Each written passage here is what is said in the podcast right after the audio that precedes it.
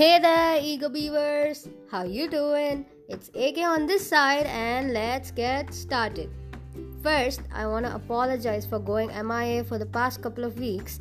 I had my finals coming up, and shit was getting crazier and crazier. My anxiety was like, You are my baby. It's started when we were younger. You are my, my boo. And I sang to my finals so there you go. Uh, can I make a life out of a hoe? Uh, alright, alright, you probably get how my finals went, and enough with my horrible singing. Today, we'll be talking about romanticizing life. So, is romanticizing life good or bad, or can it be both? First of all, what is romanticizing life? Hmm, I think simply put, it's falling in love inside and out starting to notice the beautiful chirps of the birds and enjoying the afternoon warmth, looking at the horizon and peacefully sitting in silence. Maybe things like these. If it's this, then it should be good, shouldn't it?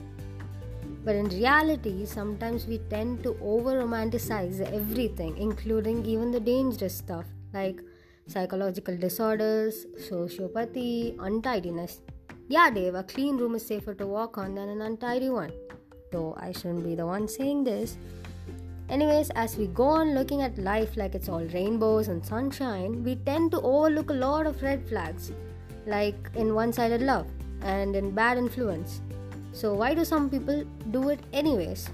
It's because of this popular belief that happiness is all we humans earn to live for. Pun intended. We hog money, we spend measly, we invest and reinvest, all in hopes to lead a better life. To be honest, no one really knows why we are here. So, why don't we do what we love before we pass on into the oblivion? So, smell the food you eat before you start, chew it a second longer, greet with a little smile. Who knows, you might even make someone stay. Maybe write a haiku or two, even, and laugh at how rubbish it sounds if it's anywhere close to mine. Take your time and think about what makes you happy and do it. By the way, for legal reasons, I am not incentivizing anyone or promoting anything illegal. It's illegal for a reason, kids.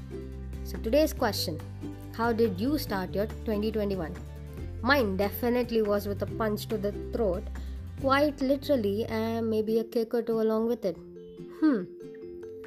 And I would like to end this episode by suggesting everyone to at least watch a sunrise or sunset a day in silence, and who knows, you might fall in love with the world before you even realize it.